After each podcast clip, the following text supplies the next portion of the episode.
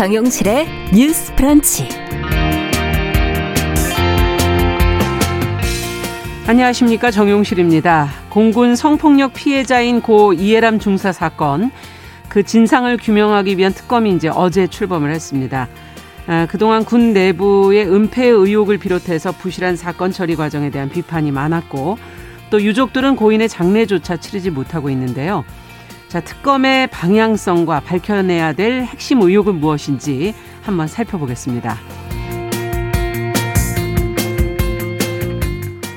네, 코로나19로 큰 희생을 치른 소상공인을 대상으로 손실보전금이 지급이 되고 있습니다.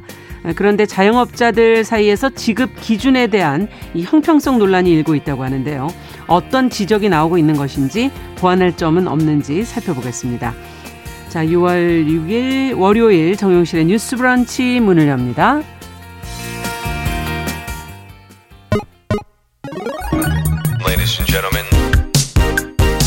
새로운 시각으로 세상을 봅니다. 정용실의 뉴스 브런치 뉴스 픽. 네, 정용실의 뉴스 브런치 오늘도 많은 분들이 유튜브 그리고 콩 앱으로 들어와 주셨습니다. 감사드립니다. 자, 라디오 보이는 라디오 KBS 라디오 채널 화면 어, 캠코더 모양 누르시면 보이는 라디오 또 이용하실 수 있습니다. 첫 코너 뉴스픽으로 시작을 해보죠. 월요일 이 두 분과 함께하겠습니다. 전혜연 우석대 개공 교수님 안녕하세요. 안녕하세요. 전혜연입니다. 네, 조으론 변호사님 안녕하세요. 네, 안녕하세요. 조으론입니다. 자, 오늘 첫 번째 소식은 지난 4월에 휠체어를 탄 장애인이 이 9호선에 있는 향, 양천 향교역, 여기에서 에스컬레이터를 탔다가 추락산 또 안타까운 사건이 있었습니다. 어, 경찰이 역 운영사 과실 여부 뭐 이런 것을 수사를 했는데 지금 혐의점을 발견하지 못했다 이렇게 보도가 나오고 있습니다. 관련된 내용 좀 정리해 보고 이 내용을 좀 들여다보죠. 정 교수님께 좀 부탁드릴게요. 예, 지난 4월 7일 발생한 사고를 좀 요약해 보면 양천 향교역 승강장에서 전동 휠체어를 탄 50대 후반의 남성 A 씨가 에스컬레이터를 타고 올라가다가 뒤로 넘어져서 추락을 했습니다. 이 에스컬레이터는 장애용 리프트가 아니었다고 하고요. 네. A 씨가 추락한 뒤 바로 병원으로 옮겨졌지만 한 시간 후 세상을 떠났습니다. 음. 이 근데 사고가 발생한 에스컬레이터 입구에 차단봉이 설치돼 있지 않았다고 해요. 예. 서울시가 사고 이후에 9호선 모든 역사에 에스컬레이터에 차단봉을 설치하기로 했는데 이 A 씨가 사망한 다음 날 전국 장애인 차별 철폐 연대가 성명을 내고 사고가 난 다음에 이제 음. 말씀드렸듯이 에스컬레이터에 네, 차단봉. 차단봉 설치하는 것에서 사후 약방문이라고 지적을 했었고 예. 이것은 개인의 책임이 아니라 명백한 서울시의 관리 책임에 있다라고 지적을 한 바 있었고요. 서울 강서 경찰서에서 서울시 메트로 9호선, 그러니까 양천 향교역 운영사의 음. 안전 총괄 책임자를 조사를 했습니다. 그런데요. 5일 밝힌 내용을 보면은 종결하기로 했다. 조사 종결하겠다고 하는데 그 이유는 뭐냐. 첫 번째로 제가 말씀드렸듯이 차단봉 얘기가 있었잖아요. 예. 휠체어 진입을 막는 차단봉이 당시에 없었던 건 맞는데 이게 법적으로 의무가 아닌 권고 사항이기 때문에 음. 책임을 물을 수 없다라는 것이 주요한 내용 중에 하나고 네. 또 다른 내용은 그러면 그 엘리베이터를 왜 타지 않았을까라는 그렇죠. 점에서 좀 의문이 생기잖아요. 엘리베이터가 보통 지침을 보면 휠체어 사용자가 승강을 하기 위해서는 1.5m, 가로 1.5m, 음. 세로 1.5m 이상의 유효 공간을 확보한다는 규정이 있다고 합니다. 음. 중요한 것은 이 규정이 2008년에 만들어졌는데 9호선의 설계가 승인된 건 2006년이다. 음. 그래서 경찰은 이것이 운영사의 과실로 보기 어렵다라고 결론을 냈다라고 합니다. 어쨌든 지금 우리가 왜 장애인 관련해서 이동권 문제에 대해서 최근 많이 논의가 그렇죠. 되고 있었는데 네. 이번 사건은 그냥 개인이 부주의 이렇게 하게 된다면 또 다른 사고가 일어날 수 있기 때문에 예. 어떤 점이 문제였고 또 지금 대중교통에서 장애인 이동권에 대한 부분이 잘 지켜지고 있는지 다시 한번 돌아봐야 된다라는 주장이 음. 제기되고 있습니다. 지금 앞서 차단봉 얘기를 해주시면 그 에스컬레이터 올라갈 때 그 중간에 있는 그 봉을 말씀하시는 것 같은데 어, 사람들은 이제 그걸 피해서 갈 수가 있으니까요. 근데 이제 장애인들의 경우는 어, 아마 그것을 거쳐서 갈 수가 없게끔 막아주는 역할을 하는 게 아닌가 싶고 이게 법적으로 지금 권고 사항이다. 라고 얘기해 주셔서 규정이 지금 어떻게 되어 있는지를 좀 먼저 조 변호사님께 좀 여쭤보고 싶어요. 네, 이제 장애인분들 같은 경우에 이제 이동을 하기 위해서는 특히 지하철 역사 내에서는 엘리베이터를 많이들 이용을 하거나 예. 아니면은 에스컬레이터 옆에 있는 그 장애인용 전용. 그 리프트가 네. 있습니다. 네. 그래서 이 두 가지를 이용을 해야 하고 에스컬레이터는 원칙적으로 이용을 하면 매우 위험하기 때문에 네. 그 차단을 막는 에스컬레이터를 타지 못하게 하는 그 예. 차단봉이 설치가 되어야 하는데 음. 그게 지금 권고 사항으로 이제 법에 규정이 되어 있는 겁니다. 그러니까 음. 이것을 어긴다고 해서 뭐 과태료라든지 형사처벌이라든지 이런 규정이 전혀 없다 보니까 아. 이제 법적으로는 이거를 해놓 와도 되고 하지 않아도 법적인 책임을 예. 물을 수 없기 때문에 지금 이런 사건이 일어난 것 같은데요. 일단 뭐 차단봉을 뒤늦게라도 설치를 했으니까 예. 그거는 이제 앞으로에 있을 사고를 예방한다는 차원에서는 바람직한데 그런 사고가 있기 전에 예. 이렇게 그봉 하나만 설치를 했다라고 그렇죠. 하더라도 이런 사고가 없었을 텐데라는 안타까움이 매우 음. 남는 문제이고요. 예. 아까 말씀하셨다시피 에스컬레이터가 이런 많은 위험을 가지고 있으니까 그 돌아가신 분도 그분의 지금 의사를 저희가 물을 수는 음. 없습니다만 예. 왜 엘리베이터를 타지 않았을까? 음. 엘리베이터가 있었는데 음. 왜 굳이 위험을 무릅쓰고 에스컬레이터를 음. 이용하려고 했을까 이런 점을 생각을 해보면 네. 엘리베이터가 있기는 하였습니다마는 교수님께서 말씀하신 것처럼 엘리베이터를 장애인분이 휠체어를 타고 타기에. 그거를 타고 또 음. 이용을 하기 위해서는 그 1.5m라는 가로 세로 1.5m라는 그 유효 공간이 음. 필요한데요. 지금 보니까는 1m였다는 겁니다. 그 엘리베이터가 네. 네. 근데 이건 역시 2008년도부터는 1.5m의 유효기가 유효 공간을 두라고 이제 법이 개정이 돼서 그 이후부터는 지켜야 됐지만 이 역사 같은 경우는 2006년에 6년. 지어지다 네. 보니 1m여도 그 당시 법으로는 통과가 문제가 없었던 겁니다. 음. 그러니까 이런 문제들이 이제 뭐 점차 개선은 되고 있지만 아직까지도 예전에 지어진 건물 아니면 음. 예전에 지어진 시설 같은 경우에는 지금에서 우리가 보는 장애인분들이나 그렇죠. 아니면 노약자분들에 대한 이런 시설들이 실효성이 없다라는 음. 것들이 가장 문제인 것 같습니다. 네. 그래서 앞으로 이런 대책들이 마련될 때는 단순히 그냥 어떤 시설을 설치했다 그게 아니라 이게 실제로 운영이 될 수가 있는 실효성을 예. 가지고 있는지가 가장 중요한 쟁점을 우리가 염두에 두고 한 번만 시뮬레이션을 해본다면은 그걸 다 알 수 있지 않을까 하는 생각도 조금 드는데요. 그러니까 예. 이게 장애인분들의 의견도 받겠지만은 음. 물리적으로 어 휠체어가 딱 보니까 이 정도 사이즈니까 이 정도만 들어가면 음. 되겠지라고 생각을 하기 쉬운데요. 사실 이 엘리베이터 공간에서 들어갔다가 나오는 게 어느 정도의 회전이 필요합니다. 그렇죠. 회전이 있으려면 이 딱 휠체어 사이즈만으로는 부족하고 그거보다는 좀 더 넓은 공간이 되죠. 필요하다는 거니까 이런 것들을 시뮬레이션을 해본다든지 음. 정말 실효성 있는 그런 대책들을 세워야 되는 것이 아닌가 그런 생각이 그러네요. 듭니다. 네, 참 안타깝네요. 어떻게 본다면 정 교수님께서는 어떻게 보십니까? 그 보편적으로 이용할 수 있도록 만든 것이 대중교통이잖아요. 그런데 예. 아예 설계를 할 때부터 변호사님이 말씀해 주신 그런 의견을 반영했으면 나중에 또 공사하고 또 사고가 나서 이렇게 그렇죠. 희생했고 이런 일 안 됐을 텐데 사실 그런 개념이 너무나 부족했던 거죠. 그래서 네.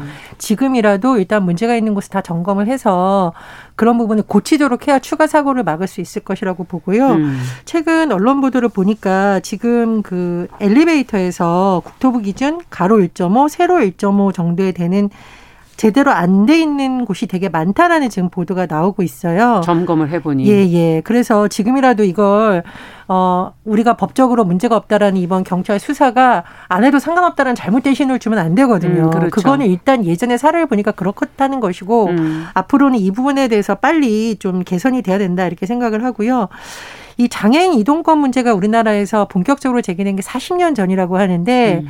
1984년에 한 장애인이 유서를 남기고 세상을 떠나는데 그 유서의 내용이 지금 들으면 어 이게 그때 안 됐었구나 싶습니다. 뭐냐 휠체어 가로 막는 도로 턱을 없애달라는 거였습니다. 그렇죠. 예전에 도로 턱 문제를 예. 꾸준히 제기해 왔었죠. 예. 근데 우리 입장에서는 도로 턱이 장애가 없는 분들 입장에서는 아무것도 아니지만 휠체어를 타는 분들 입장에서는 도로 턱이 조금만 높아도 못 내려갑니다. 못 내려가고요. 예. 그걸 넘을 때 잘못하면 뒤로 넘어질 수 그렇죠. 있거든요. 그래서 제가 거듭 말씀을 드리는데 지금 장애인 종합개발 계획에서 또 이제 정부에서 짜고 각 시군도 단체장이 바뀌어서 새로운 인수위에서 예. 지방정부 인수위에서 아마 향후 4년간의 지방정부에 대한 걸 짤 텐데 지금부터 좀 장애인분들의 의견도 음. 듣고 해서 점검을 한다면 사고가 나서 부랴부랴 하는 것은 좀 줄지 않을까 생각이 듭니다. 네, 네 그리고 저도 음. 한 말씀 드리고 싶은 음. 문제가 이번에 뭐 운영사라든지 지하철 역사에 책임이 없다라는 결론을 일단 경찰 수사 단계에서 내렸다고 하는데 음.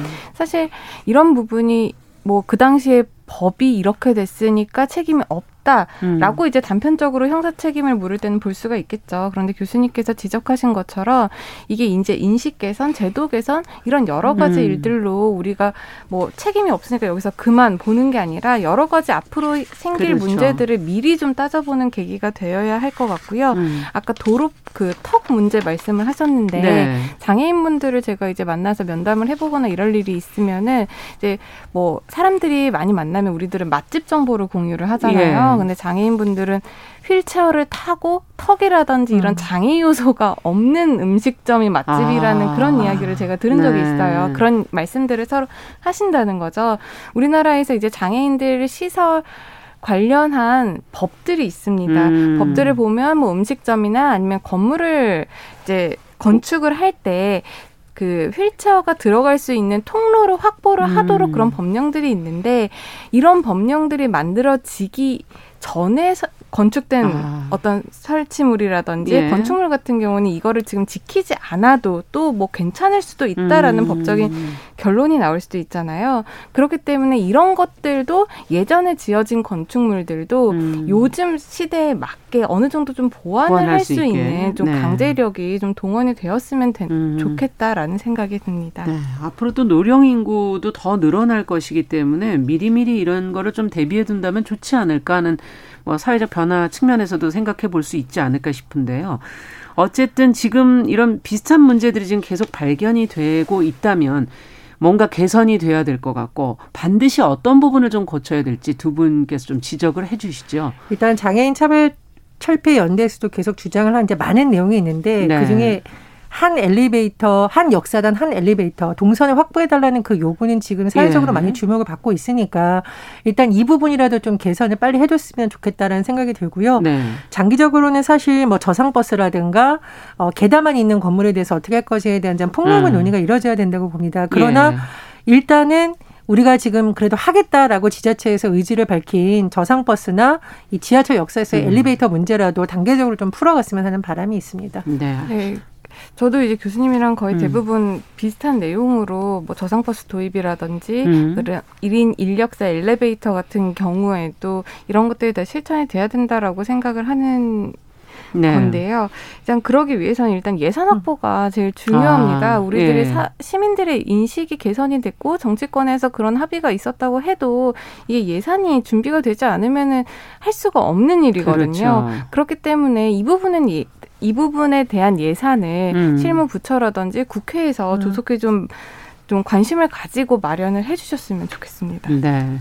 이게 또 지자체랑 연결이 돼 있지 않을까 하는 생각도 좀 다소 드는 부분이 있는데요. 법적인 부분이라든지 예산 확보의 문제 실천할 수 있는 방법을 좀 찾아봤으면 좋겠네요.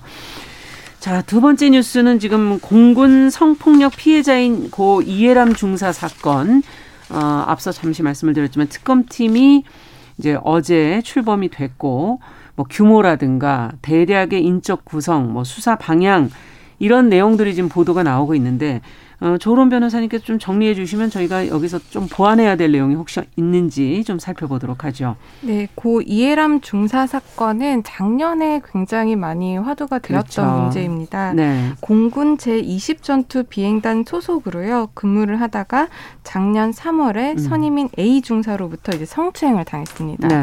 그래서 이 이예림 중사가 피해 사실을 즉각 상급자에게 보고를 했는데 네. 주변에서 이제 그 군 내부에서 사건을 덮자라는 음. 회유와 협박이 이제 돌아왔다고 합니다. 네. 또 뒤늦게 수사에 착수를 한 군사 경찰이 이 한 달여 만에 이 A 중사를 기소 의견으로 군 검찰에 송치를 했는데요. 예. 이제 가해자라든지 피해자가 이제 분리가 돼야 되고 뭐 조사도 받아야 되는데 이런 조치가 제대로 음. 이루어지지 않았다라는 겁니다. 그리고 또 이제 조사 일정이 이제 군검찰 측에서 계속 이제 연기를 하다 보니까 네. 작년 이혜림 중사가 극단적인 선택을 음. 했습니다. 그런데 여기서 더 안타까웠던 소식은 그 극단적인 음. 선택을 한 날이 네. 남자친구와 혼인신고를 한 날이었다라고 예. 하는 부분에서 많은 더 안타깝게 뭐 안타까운 느꼈죠. 것들을 많은 분들이 느끼셨을 텐데요. 네. 이에서 유족들이 이 부분에 관련돼서 이런 성추행 군대 음. 내에서의 성추행 문제뿐만 아니라 이 사건이 일어났을 때 군 내부에서 덮으려고 했고 회유, 회유하려고 했고 협박하려고 했고 이런 모든 총체적인 문제를 들어서 이제 특검을 음. 하자라고 주장을 했고요. 이제 대선이 끝난 다음에 이제 특검이 꾸려졌습니다. 네. 특검이 꾸려졌고 지금 6월 5일 어제죠. 특검이 이제 출범을 했는데요.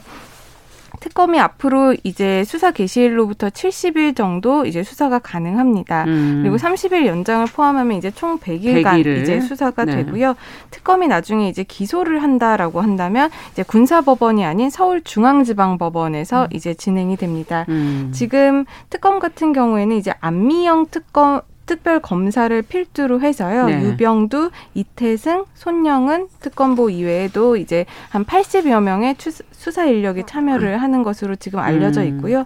또 법에 따라서 이제 파견 공무원이라든지 특별 수사관도 이제 30명이나 이제 40명 범위 내에서 음. 앞으로 또 충원할 예정이라고 합니다. 네. 그래서 앞으로 이 특검팀은 이 이해림 중사 사망 이해람 중사 네, 이해람 중사 사망 사건과 연관된 음. 공군 내의 성폭력 문제 그리고 2차 피해를 유발하는 이런 불법 행위에 대한 조사도 하고요.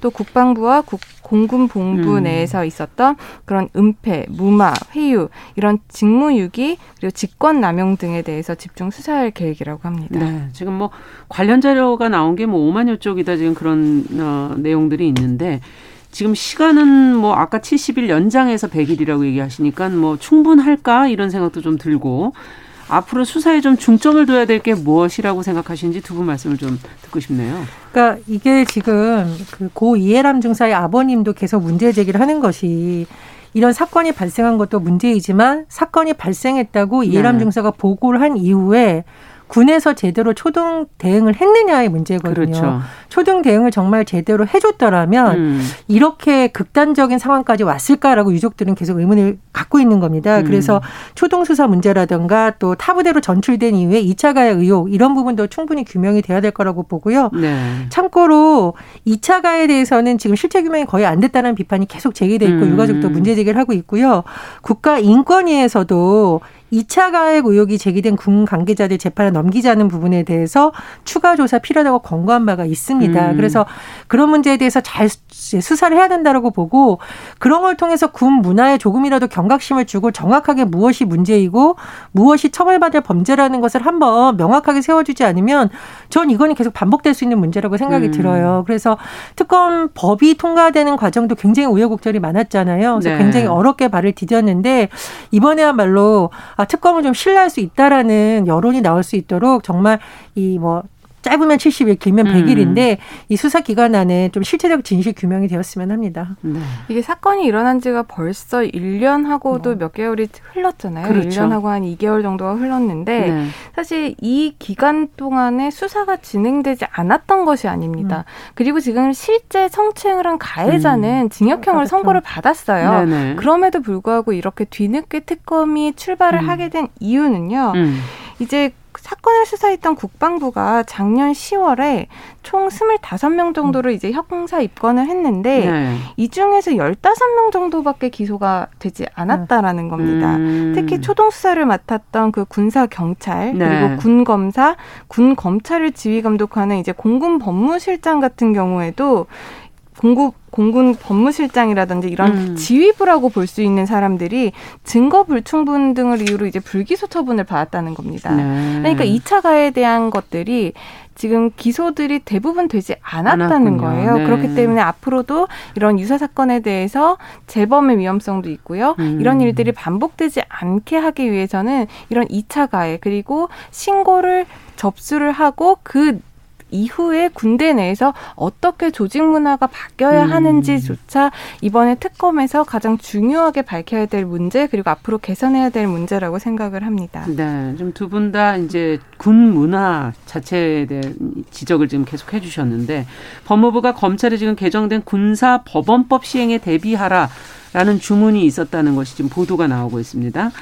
이 개정된 법의 내용과 의미가 과연 이런 군 문화를 좀 개선할 수 있는 것인지 궁금하거든요. 이고 음. 이해람 중사 사건 이후로 이제 군사법원법이 이제 개정이 네. 됐습니다. 네, 개정이 된 것도 되게 우여곡절이 많았는데 이게 개정이 돼서 좋은 방향으로 바뀐 것은 맞습니다만 음. 이게 완벽하게 또 좋은 법이라고 할 수가 없는 부분이 있습니다. 음. 일단 개정된 내용을 제가 음. 말씀을 드리면요.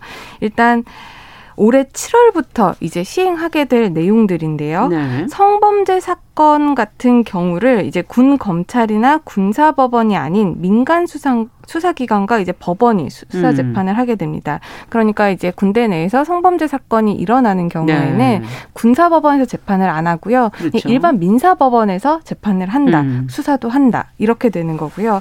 또 하나는 이제 군 당급 부대에 설치돼서 이제 1심 군사 재판을 담당하는 보통 군사 법원이 있습니다. 이제 네. 군사 법원 내에서 음. 1심을 재판하는 그 법원들이 지금 다섯 곳으로 이제 통폐합되는 겁니다. 음. 그래서 이제 각 군단급 원래 소속들이었는데 이게 이제 국방부 직할 부대로 아. 이제 바뀌어지면서 예. 통폐합되면서 예. 조금 더 철저하게 어떤 재판을 하겠다라는 의지를 보여주는, 보여주는 부분이 또 음. 하나가 있고요.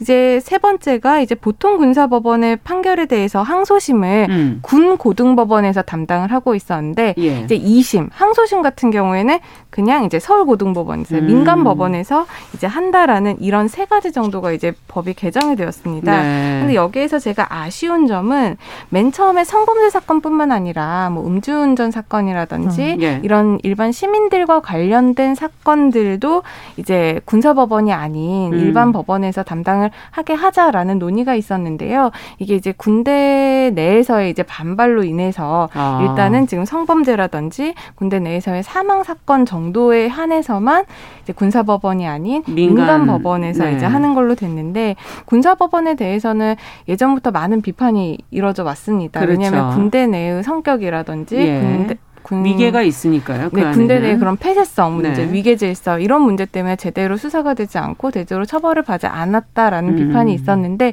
이런 부분에 대해서 문제 제기가 있어 왔고 이런 것들을 바꾸려는 노력을 위해서 음. 이런 법 개정도 필요하지만 법이 개정이 되는 부분에서도 좀 실효성이 있는 법 개정이 음. 있어야 되거든요. 그렇기 때문에 이 부분에 대해서도 우리가 앞으로 계속 논의를 해봐야 될 것 같습니다. 범위가 조금 좁혀진 측면도 있다라는 지금 지적을 해주셨는데 정 교수님께서는 어떻게 보십니까? 예, 그래서 사실 군사범법 개정안이 예전보다 나아졌지만 조금 누더기가 됐다라는 비판도 있었어요. 음. 그래서 앞으로 좀 보완될 부분은 국회에서 더 논의를 하고 군도 좀 자체적으로 뭔가 문제를 바뀌려는 그렇죠. 움직임을 계속 내지 않으면 되면 네. 외부에서 계속 매스를 된다고 또 다 고쳐지는 건 아닙니다. 그래서 그런 건 개선이 많이 돼야 될 것 다고 보고요. 네. 사실 이 이해람 중사 사건 자체가 알려진 게 군 자체 내에서 알린 것이 아니라 여론을 통해서 또 이 아버지의 문제 제기를 통해서 그렇죠. 특검까지 온 것이거든요. 근데 사실은 제도와 시스템이 있어야 피해자가 마음 놓고 이렇게 신고도 하고 음. 어떤 제도를 믿을 텐데 그러지 못한다는 것을 보여준 한 과정이 사실은 그동안에 있었습니다. 그래서 어쨌든 뭐 관련된 법원이 조금씩 법이 개정이 됐는데 네. 이번 일을 계기로 좀 잘 법이 효력을 발휘했으면 좋겠고 음. 부족한 부분은 또 다음 국회에서 계속 보완 작업을 해야 될 것으로 보입니다. 네, 그리고 이번에 좋게 어떻게 보면은 긍정적인 방향으로 법이 개정된 부분이 있지만 음. 앞으로 실제로 민간 수사가 군대 내를 얼마나 정확하게 수사를 음. 할수 있을지는 또 아. 여러 가지 문화라든지 협조가 그 더 필요하죠. 협조라든지 네. 이런 것들이 필요하기 때문에 그런 부분도 우리가 좀 제대로 살펴봐야 될 것 같습니다. 네, 무엇보다 군의 내부의 변화가 가장 중요한 부분이 아닐까 하는 생각도 드네요. 자, 뉴스픽 조론 변호사 전혜영 교수 두 분과 함께 이야기 나눠봤습니다. 말씀 잘 들었습니다. 감사합니다. 감사합니다. 감사합니다. 자, 정용실의 뉴스 브런치 1부 마치고 저는 잠시 후에 돌아오겠습니다.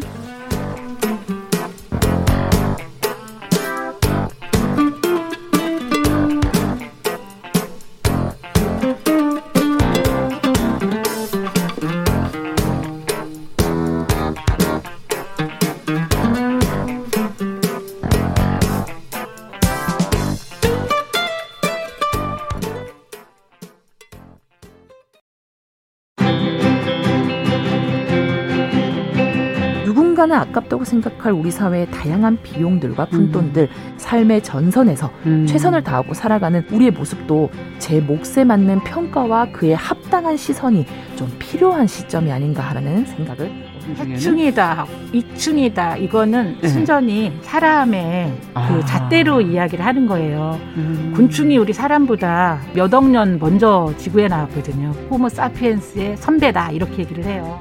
남성의 입장에서 여성의 입장을 이해하는 사람인 거죠. 그래서 사실 이 역지사지의 태도가 한국 사회로 지금 필요한 것이 아닌가 그런 생각이 들고요. 세상을 보는 따뜻한 시선. 정용실의 뉴스 브런치.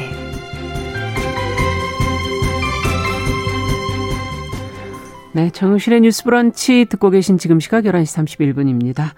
자, 월요일에는 저희가 한 가지 주제에 좀 집중해 보고 있습니다. 월요 인터뷰. 오늘은 소상공인 손실보전금 지급 형평성 논란을 좀 이야기 나눠보겠습니다. 손실보전금 이미 지급이 시작이 됐죠. 어, 지급 기준이 여러모로 불합리하다, 뭐 형평성에 맞지 않는다 하는 지적들이 나오고 있다고 하는데 이유가 무엇인지 그렇다면 또 보완할 방법은 없는 것인지 같이 한번 생각해 보겠습니다. 안진걸 민생경제연구소장님 지금 전화 연결돼 있습니다. 안녕하십니까? 네, 안녕하세요. 네. 이 지금 소상공인들을 위한 손실 보전금이 지급되고 있다. 뭐 기쁜 소식이라고 할 수도 있는데. 네, 맞습니다. 네, 우선 이 손실 보전금 지급 기준이 어떻게 지금 돼 있는지부터 먼저 현재 상황을 좀 살펴볼까요? 예, 예. 현재 332만 개사에서 20조 1,900억을 지급받았습니다. 네. 이분들은 600만 원에서 최대 1,000만 원까지 지급받으셨기 때문에 예. 정말 큰 도움이 되셨을 것입니다. 이제 예. 문제는 억울하게 탈락하거나 사각지대 있는 분들의 이제 민원과 불만이 크게 제기되고 있다는 것입니다. 음. 그러니까 일반적인 기준이 일단 손실 보전금이라 하니까 표현이 너무 헷갈리잖아요. 네. 법에 의해서 영업금지나 영업시간 제한을 당한 분들에게 주는 것이 손실 보상금인데 예. 문재인 정부에서는 어, 손실 보상금과 별개로 어, 코로나 19로 피해를 본 분들이 얼른 긴급한 지원 필요하다 그래서 손실 보상금과 별개로 방역지원금이라는 걸 작년 12월, 올해 2월에 지급을 했거든요. 네. 그 방역지원금이 지금 이름이 손실보전금으로 바뀐 것입니다. 네. 그러니까 그 때문에 헷갈려하는 분들이 많은데 그러네요. 일부 일부 중소상공인들께서 손실보전금이란 말이 익숙치 않으니까 손실보상금 코너에 가서 본인들의 사업자 등록을 해보니까 지급이 안 되는 걸로 나오니까 아. 그래서 포기하신 분들도 있는데 자 손실보상금은 지금 올해 6월 말에 다시 심의가 있고요. 예. 지금은 손실 보전금이다. 네. 이거 들어가셔서 사업자 등록을 해야 되고 7월 29일까지 신청을 반드시 해야만 받을 수 있으니까 꼭 신청하셔야 된다는 말씀 다시 드립니다. 네. 기준은 기준은 작년 10월 10일 이전에 개업했어야 돼요.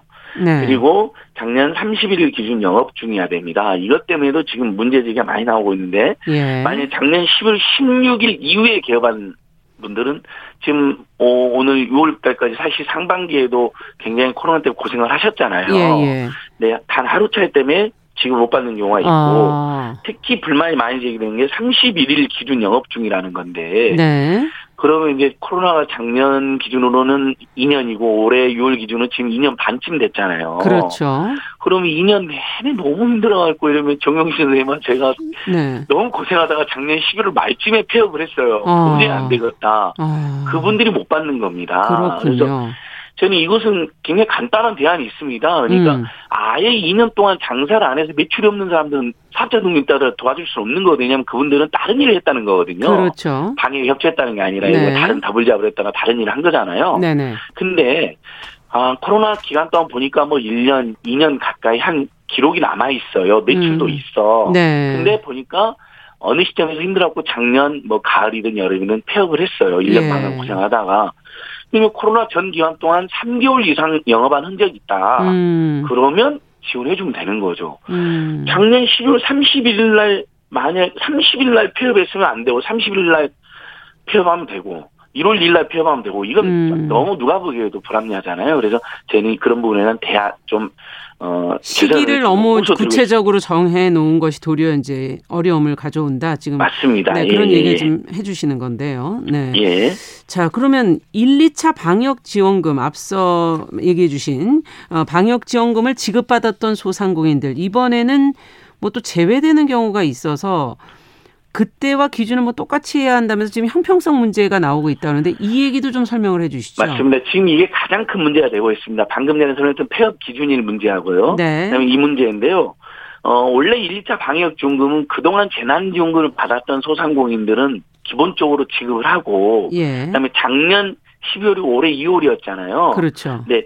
그러면 작년 소득이 감소한 이제 매출 감소한 데를 드리는 거니까요. 이 방역 지원금이라는 게. 네. 이 매출 감소를 입증하려면 올 작년 소득은 올해 5월에 종합소득세 신고할 때 확정이 되잖아요. 예. 그러니까 그게 안 된 상태에서 2019년 또는 2020년 동기 대비해서 2021년 11월 또는 12월 매출이 감소한 경우하고 그다음에 기존의 재난지원을 받은 경우들이 다 포함이 됐습니다. 네. 그렇게 해서 뭐 1차 때는 뭐 320만 명, 2차 때는 331만 개의 사를 지원했다고 정부에서 예, 그때 당시 발표를 밝혔거든요. 네.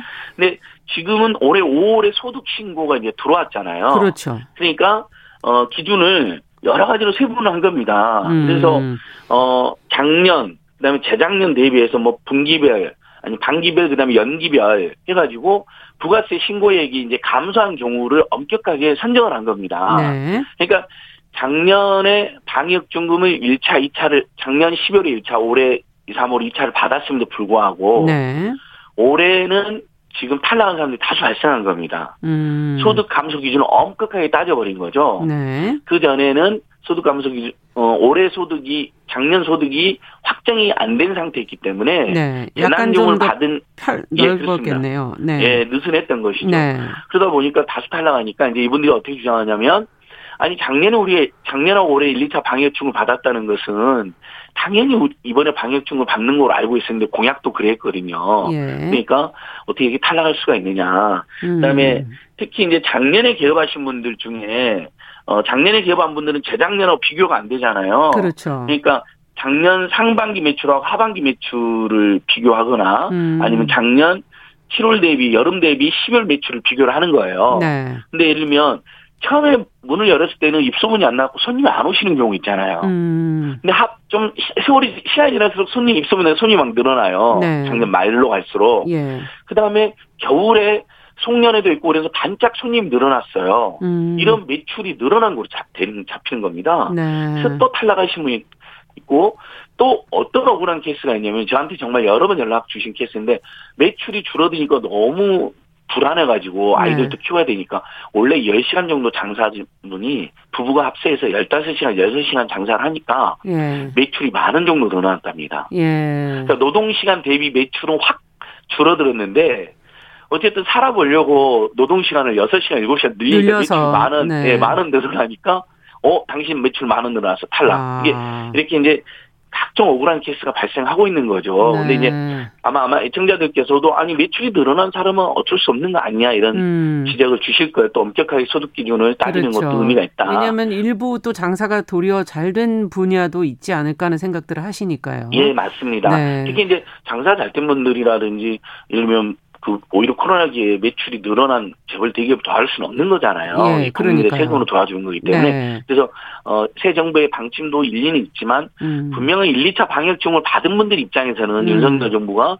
마치 500만 명 자영업자 전원에게 1000만 원 그래서 음. 50조를 지급한다고 내내 이야기했잖아요 선거 네. 때 당연히 그러니까 본인들 받을 거로 알았는데 갑자기 매출 기준을 엄격히 따자고 탈락하니까 음. 그다음에 12월 31일 전에 하루라도 먼저 폐업했으면 탈락하니까 예. 그다음에 노동 시간 대여섯 시간 늘려서 겨우 만 원, 이만 원 올라가는 탈락하니까 불만이 생길 수밖에 없는 것이죠. 근데 그건 이제 윤석열 정부의 공약하고도 관련이 있는데요. 네. 방금 말씀드린 것처럼 윤석열 대통령 후보의 후보실 가장 유명했던 공약이 50조 공약이잖아요. 네. 1호 공약이었고 음. 그 50조 공약을 국민의힘 관계자 어떻게 설명했냐면 500만 명 안팎의 자영업자들이 1000만 원씩 주겠다는 거였습니다. 네. 그러니까 금액이 지금 600만 원 플러스 알파니까 금액도 줄어들었고 대상도 500만 명이라고 했는데 지금 알겠습니다. 이번에 다 받는 분이 371만 명으로 추정되거든요. 예, 지금 그렇게 보도가 나오고 예, 있어요. 그러니까 인원도 확 줄어들었잖아요. 네.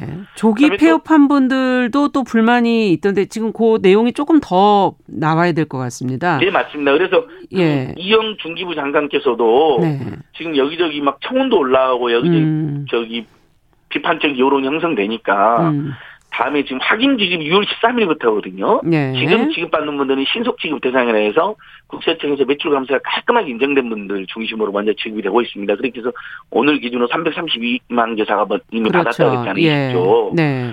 총 25조거든요. 이번에 예. 아, 손실보상금 손실 보전금이 23조니까 음. 6월 13일부터는 이제 예를 들면 어 매출 감소 입증이 까다롭다거나 처음으로 음. 받게 되는 분들이나 특히 이번에 야당이 문제 제기를 해가지고 원래는 30억 매출 상한이 30억인데 50억으로 올라갔거든요. 네. 그럼 매출 상한이 30억에서 50억 구간에 이번에 천 받으시는 거잖아요. 네. 그분들이 이제 6월 13일 때 신청하는데 음. 어쨌든 이번에 이 억울하게 탈락한 분들이 6월 13일 때 다 또 신청하셔서 음. 어좀 더좀 좀 그 일부 개체라도 구제가 되는 게 낫다. 구제를 좀 해줄 수 있으면 좋겠다. 있습니다. 네. 예.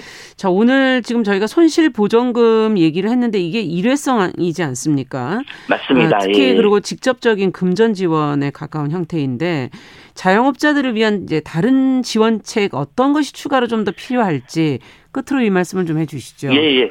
손실 방금 말씀드린 문재인 정부 때 1, 2차 방역 종금의 이름이 바뀐 손실 보전금으로 그렇죠. 영업 금지나 영업 시간 제한을 당한 것과 상관없이 네. 매출이 감소한 371만 개사에 지급하는 겁니다. 그러니까 위로성입니다. 다만 네. 하도 어렵기 때문에 특히 위드 코로나 선언 다음에 다시 코로나가 창궐을 하면서 그렇죠. 너무 힘들어져서 작년 12월 1차, 올해 2, 3월 2차, 그다음에 지금 윤석열 3차 이렇게 주는 겁니다. 이게 네. 마지막입니다. 그렇죠. 그러면 이제 손실 보상은 뭐냐? 어, 영업 금지나 영업 시간 제한을 직접 발동받은 분들, 인원 제한 시설 제한을 직접 발령 예. 명령을 받은 분들입니다. 예. 이건 법에 의해서 주게 돼 있는데 그렇죠. 7, 8, 9 작년 7, 8, 9, 10, 11, 12 이 두 번의 2분기 것은 지급이 됐습니다. 네. 그럼 이제 올해 1, 2, 3 그다음에 4월 달까지 영업금지 영업시간 제한 조치가 있었잖아요. 예, 예. 이두 번의 손실 보상은 올 6월 말에 심의해서 지급하는데 이건 이제 대상이 훨씬 적죠. 100만 명이 안 됩니다. 그렇죠. 왜냐하면 영업금지 영업시간 제한을 직접 명령받은 분들 맞기 때문에요. 그럼요. 그거 기다리시면 되고요. 예. 그다음 특수고용 노동자 프리랜서 문화예술인 버스기사, 회사 택시기사님들도 6월 중순에 음. 별도의 지원금이 지금 준비되고 있습니다. 그래서 네. 그것도 200에서 300만 원 정도 되거든요. 예. 곧 공지가 나면 반드시 신청하자. 신청 안 하면 한 번도 못 받습니다. 음. 해야 되고 그다음 저는 어쨌든 저소득층 서민들 소득 많이 감소했는데 음. 중앙정부뿐만 아니라 지방정부에서도 음. 소득이 감소한 저소득층들하고 서민들은 별도의 2년 반 동안 너무 고생들 하셨잖아요. 예. 전국민 재난지원금을 줘야 된다는 저희들이 지원지원 그걸 저희들이 포기하더라도 좀 저소득 서민들에게는 재난지원금 음. 마지막으로 어좀 어, 다시 한번 삶의 용기를 낼 수 있도록 지원을 해줬으면 좋겠습니다. 네, 중앙정부, 지방정부 힘을 좀 합쳐달라 이런 얘기를 해주셨어요. 자, 예. 오늘 말씀 여기까지 듣겠습니다. 감사합니다. 예, 고맙습니다. 네, 월요 인터뷰 안진걸 민성, 민생경제연구소장님과 함께 소상공인 손실보전금 지급 기준 관련된 논란 살펴봤습니다.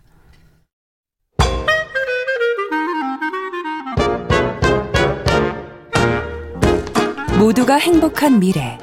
정용실의 뉴스 브런치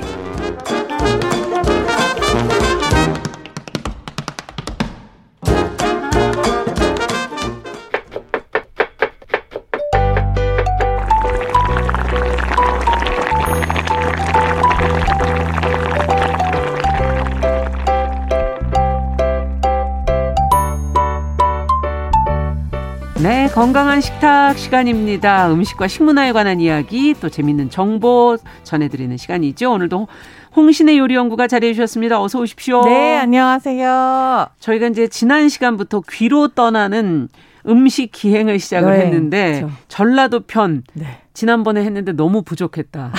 그죠? 뭐 얘기하다 말아가지고 그 두 번째 시간 네. 저희가 전라도 편 최대한 네. 좀 여러 곳을 가보고 싶어서 욕심껏 좀 준비를 해왔습니다. 그러면 지역별로 갈까요? 그럼 오늘은 그러니까요. 뭐 네. 어디 지역을 제일 좋아하십니까? 전라도에 가시면 어디가 가세요? 어디를? 전라도에 뭐 너무 사실은 많죠. 전 남쪽을 좀 더 좋아하죠. 아. 남쪽. 예. 어, 남쪽이 근데 음식이 정말 다양해서 많죠, 되게. 네, 네 뭐 전라도는 저는 사실 광양에도 갔었었고요. 아, 광양은 요즘에 음. 참 좋은 게 이제 매실도 좋고 네. 지금 한참 그러니까 광양 근처에 뭐 구례하동 네. 다 묶어 가지고 언양 불고기 뭐 이쪽도 가깝더라고요. 네. 아, 네. 광양 아. 예, 광양 언양은 또 저쪽이죠. 제가 다른 걸 네네네네. 얘기했나요? 예. 경상도. 네.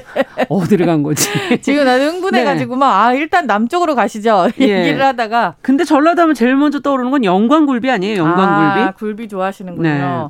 굴비를 좋아하시는 분들이 대부분 음. 쌀을 좋아하세요. 밥이랑 아, 같이 먹는. 밥이 고슬고슬해야 맛있죠. 너무너무 맛있죠. 네. 그래서 밥 아주 하얀 쌀밥에다 그냥 이거 음. 착 올려가지고 한 입 먹고 요 생선 향이 싹 퍼질 때쯤 김치 하나 탁 그, 입에 에 넣으면은 그냥 완전 아. 최고의 밥상인 거잖아요. 맞습니다. 영광굴비가 이제 법성포 굴비가 유명하죠. 네. 법성포가 이제 옛날에는 정말 큰 포구였는데 지금은 좀 많이 쇠퇴를 아. 했지만 어. 근데 이 법성포 굴비가 유명한 게 여기서 좋은 조기, 그러니까 이때 여기 3월, 4월, 음. 3월 정도에 특히 요때 법성포를 아. 지나가는 참조기를 잡아서 제일 그때가 맛있나 그쵸? 보죠. 그때 어. 약간 크지도 않고 작지도 않을 때 그거를 섭간을 해가지고 음. 놔뒀다가 먹는 거예요. 네. 옛날에 이거를 이름을 서거라고 했다 그래요. 서거. 이게 왜 서거냐 하면 돌로 누른다 그래가지고 아. 그러니까 소금을 뿌려서 그래서 돌로 눌러갖고 아. 잠깐 물기를 빼서 그렇게 먹는 건 거죠. 예. 사람들이 굴비라는 이름으로 알고 있는 게 사실은 참조기 절임인 거죠. 그렇죠. 지금은 참조기로 많이 아시죠? 안 하고 그렇죠. 참조기가 무슨 생선이냐 하면은 다른 이름이 있어요. 우리한테 좀 친근한 이름. 뭔지 아세요? 모르겠네요. 황석어. 황석. 아, 네. 젓갈 이름. 그렇죠. 이거는 네. 이제 작은 참조기 음. 조그만한 걸로는 다 젓갈을 담 거예요. 그래 맞아요. 제가 얼마 전에 목포 쪽에 갔더니 아. 그 황석어를 다 알밴 것들을 이렇게 뒤집어 가지고 말려서 이제 젓갈을 담그려고 아. 하는 것들을 봤는데 네. 요렇게 좀 황석어 그러니까 음. 참조기 노란 참조기가 조금 크면 요걸로 이제 굴비를 담글 음. 수가 있는 거죠. 그러면 언제부터 굴비라 그랬냐? 굴비 음. 이름이 이렇게 등이 굽어서 굴비라고 알고 계시는 분들이 되게 많아요. 음. 근데 사실은 이게 굴하지 않겠다라는 뜻이라는 거예요. 굴하지 않겠다. 이게 되게 예. 재미있는 게 이자겸 얘기가 막 나오고 그러는데 굴비는 어.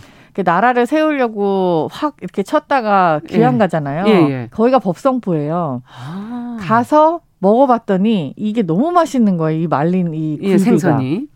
아니 그래서 나는 서울에서 음. 나는 한양에서 근데 그때는 이제 이름이 달랐죠. 음. 나는 서울에서 음. 이런 생선도 모르고 여태까지 산 게 너무 헛되다라고 네. 생각을 했지만 이거를 이제 진상을 하면서 그래도 내 뜻을 굴피지 않겠다. 이 생선 이름이 뭐냐 했더니 이건 굴비입니다. 요렇게 했다고 해요. 그래서 이제 그 네. 뒤부터 네. 왕한테 진상을 하면서 이름을 굴비라고 알려져 있는 거고 어. 약간 캥거루랑 비슷한 거죠. 네. 저거 뭐니 그랬더니 난 몰라 캥거 캥 거루 이렇게 대답했는데 그게 이제 이름이 된 것처럼. 근데 굴비. 이 굴비가 네. 그렇게 해서 알려지고 나서는 맛이 너무 뛰어나기 때문에 음. 계속해서 내려오다가 요즘에는 참조기를 좀 잡기가 힘들잖아요. 예. 그래가지고 이제 부세 이거는 수 쪽이에요. 예. 이 수 쪽에는 조금 크기도 좀 큼지막한 것들도 있고 한국에서 많이 오는 것도 있지만 중국에서, 중국에서 많이 와요. 네. 중국산 부세가 뭐 나쁘다 좋다 이런 게 아니라 크기가 크고 먹을 만한 게 많습니다. 그쵸. 그렇기 때문에 아무래도 이렇게 절여 놓으면은 소금으로 절여 놓으면은 맛이 있어요. 음. 그래서 음. 이제 굴비를 요새는 이렇게 수쪽이로 많이 만든다. 아. 이렇게 알고 계시면 좋죠. 네. 그러면 또 고창으로 가볼까요? 고창은 풍천장어 거긴 또 술과 함께 많이들 드시잖아요. 복분자주 말씀하시는 네. 거죠? 네. 네. 고창 그러면 네. 제일 먼저 생각나는 게 세 가지가 있어요. 어. 고창 특상품. 청보리밭 생각 안 나십니까? 어, 맞아요. 그렇죠. 끝없이 펼쳐진 청보리밭. 그 정말 시기를 잘 맞춰가야 되더라고요. 4월 달에 아주 진광경이 음. 펼쳐지는데 제가 가파도를 되게 좋아하거든요. 음. 제주도 밑에. 근데 그 가파도에도 청보리밭이 유명해요. 아. 그 가파도 가서 막 아, 너무 아름답다 하고 네. 있는데 저 옆에 고창분이 이게 무슨 청보리밭이냐고 고창 정도인데 막 이렇게 얘기하시는 걸 제가 자부심들이. 대단하시군요. 그러니까 자부심이 정말 엄청 대단하시고 네. 실제로 제가 고창에 갔더니 정말 지평선 끝까지 아. 쫙 펼쳐져 있는 그 보리밭이 너무 아름다워요. 그렇겠네요, 정말. 네. 이제 청보리가 있고 음. 또 하나 복분자가 있죠. 그렇죠. 고창 복분자는 뭐 너무너무 유명해서 음. 우리나라 복분자 전체 이렇게 그 생산량 거기서 하나요? 네. 뭐 절반 정도 된다 뭐 이렇게 아. 얘기를 하기도 하는데 지금은 생산량 자체는 많이 떨어졌다고는 하지만 고창 복분자가 특유의 그 영양적인 음. 우수성이랑 음. 그리고 뭐 알도 굵고 아. 굉장히 좋은 점이 많아서 유명해진 게 사실이에요. 그렇죠. 이걸로 이제 술도 담그고 맞아요. 또 2차 가공식품들도 만들고 뭐 건강 음료, 음료 같은 그쵸, 형태로 많이 나오고. 네. 그리고 또 제일 중요한 것 중에 하나가 고창 하면은 떠오르는 제일 많은 단어 풍천장어. 네, 맞아요. 이게 풍천장어가 사람들이 그러니까 음. 그냥 약간 고유명사처럼 이렇게 알고 있는데 음. 풍천이 사실 지명이에요. 지역. 네. 어. 이게 뭐 바람풍 내천이라 그래가지고 뭐 바람이 많이 부는 언, 무슨 그 천인 줄 네, 알았는데 천이라고 하는데 네. 사실 그 이름은 맞지만 원래 이 풍천이라고 하는 그 지역이 예. 어 주진천이라는 거예요. 음. 선운사 근처에 주진천이라고 하는 그 천이 있는데 네. 거기를 그 지역 사람들이 풍천이라고 불렀다는 거예요. 아. 그래서 거기서 나오는 장어를 풍천 장어라고 한다. 네. 그러면 도대체 왜 거 기서 장어가 나오냐. 네. 이게 이 주진천이 풍천이 바다하고 그 시냇물 강하고. 민물이 예. 만나는 중간에 있는 지역이거든요. 아. 그래서 약간 뭔가 섞이는 곳 있잖아요. 예. 바닷물하고 민물이. 근데 장어의 특성상 장어가 민물에서 한 6, 7, 8년 이렇게 자라다가 얘네들이 먼 바다로 한번 회유를 했다 다시 아, 돌아와요. 아, 그렇군요. 그러니까 중간에 그러면 그 바다하고 강하고 접하는 지역이 곳에. 있어야 예. 되잖아요. 예.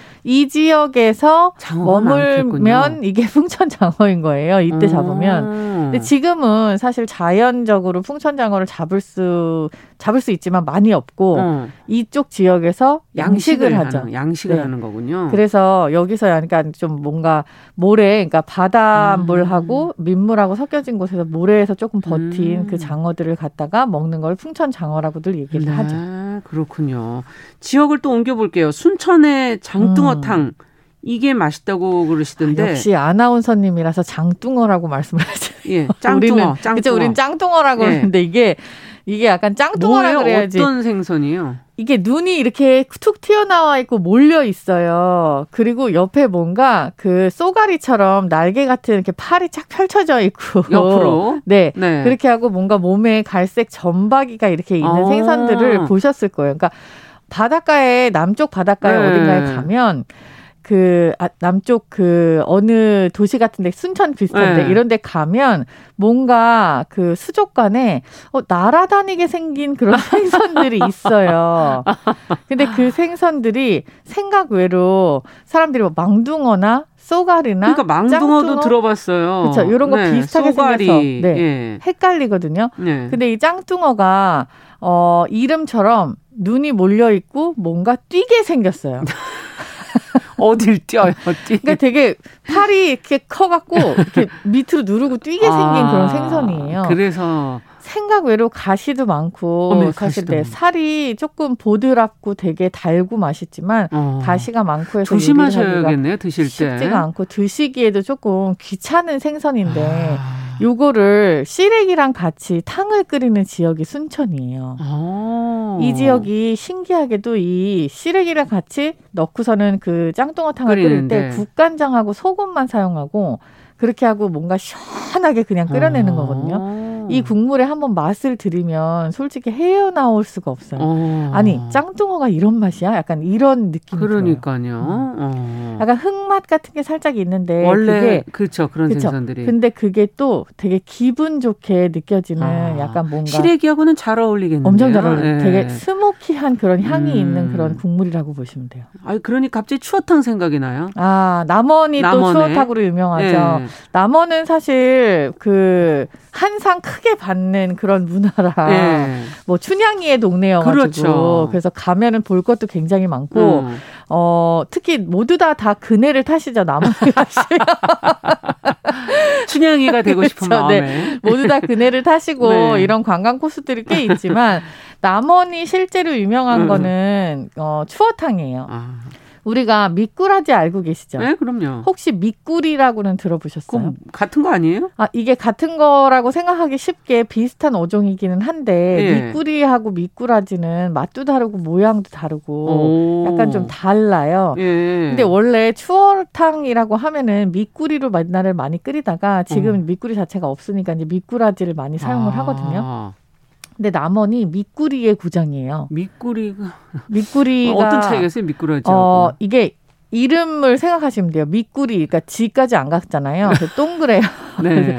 미꾸라지 아. 그럼 납작해요. 아. 그러니까 이게 생선이 이렇게 보면은 크게 차이가 없는 것 같지만 두 개를 갖다 놓으면 달라요. 예, 네, 약간 음. 스파게티 단면이 납작한 링귀니랑 스파게티랑 동그란 게 있는 것처럼, 것처럼, 좀 달라요 음. 생긴 게. 음. 근데 이게 맛도 굉장히 크게 차이가 난다고 해요. 음. 솔직히 저만 해도 미꾸리하고 미꾸라지를 구분할 수 있을 만큼 많이 음. 먹어보거나 그러진 않았어요. 그렇죠. 근데 이제 이 남원 분들의 이 자부심이 되게 대단한 거예요. 아, 아 우리는 미꾸라 미꾸라지보다는 미꾸리라고. 아. 그리고 실제로 남원에서 이 미꾸리 양식을 시작을 해서 아. 이 미꾸리가 미꾸라지보다 훨씬 맛있고 음. 탕에 적합한 어종이다라는 걸 알리기 시작했어요. 그렇군요. 네, 그렇기 때문에 남원 추어탕이라는 게 약간 뭔가 하나의 명사처럼 붙어 있는 건 거죠. 아, 그러니까 추어탕 항상 남원 추어탕. 음. 어, 근데 지금 2775번님께서 남편 고향은 해남. 아. 홍어 갈치젓갈 장대 유명하다. 장대. 예, 맛있다. 아니,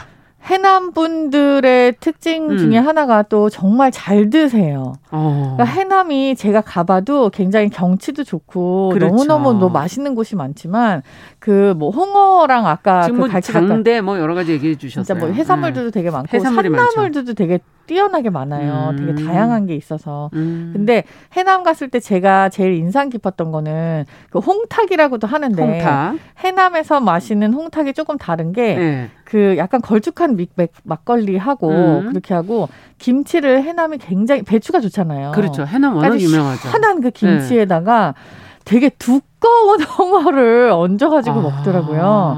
근데 그게 생각 외로 굉장히 매력적이에요. 아. 그래서 이게 김치하고 그 같이 먹을 수 있는 게 예. 생각보다 많지 않은데 해남 쪽에서는 그렇군요. 또 이게 특산품인 것 같습니다. 네, 오늘도 시간이 없네요. 마지막 마무리는 다음 시간에 해주시기 바랍니다. 건강한 식탁 전라도 음식 이야기 여기까지 듣겠습니다. 홍신의 요리연구가 함께했습니다. 감사합니다. 감사합니다. 자 정윤실의 뉴스브런치 월요일 순서도 같이 인사드립니다. 저는 내일 뵙겠습니다. 안녕히 계십시오.